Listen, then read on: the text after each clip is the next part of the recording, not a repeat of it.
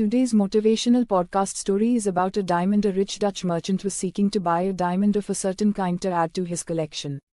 A famous dealer in New York found such a stone and called him to come and see it.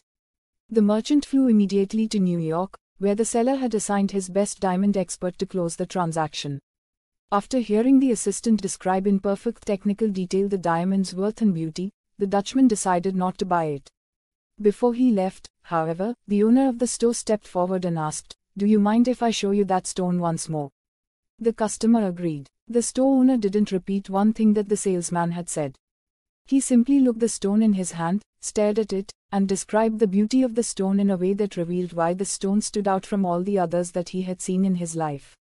The customer bought it immediately. Tucking his new purchase into his breast pocket, the customer commented to the owner, Sir, I wonder why you were able to sell me this stone when your salesman could not. The owner replied, That salesman is the best in the business.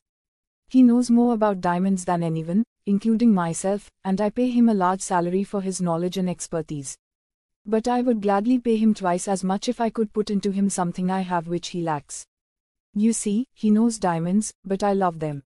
In deciding entrepreneurship, this is very important, something in the business should be there which you love. Here is a good news Thinking Pausitivity is now on Telegram so if you can join us there by it will make us appreciated. Remember the name Thinking Pausitivity P-A-U-S-T-I-V-I-T-Y and channel link is https slash slash t.me slash thinking underscore pausitivity. This material may be reproduced without prior permission. Please credit Eklavya Education Foundation and send a copy to Core House, off CG Road near Parimal Garden, Ellis Bridge. Ahmedabad.